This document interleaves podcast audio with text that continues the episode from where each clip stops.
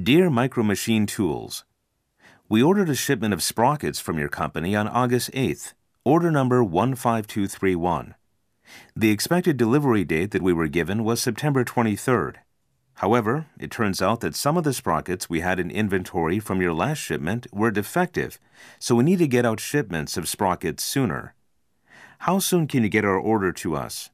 Sincerely, Dave Howard, Production Manager, Factory Automation Systems, Incorporated.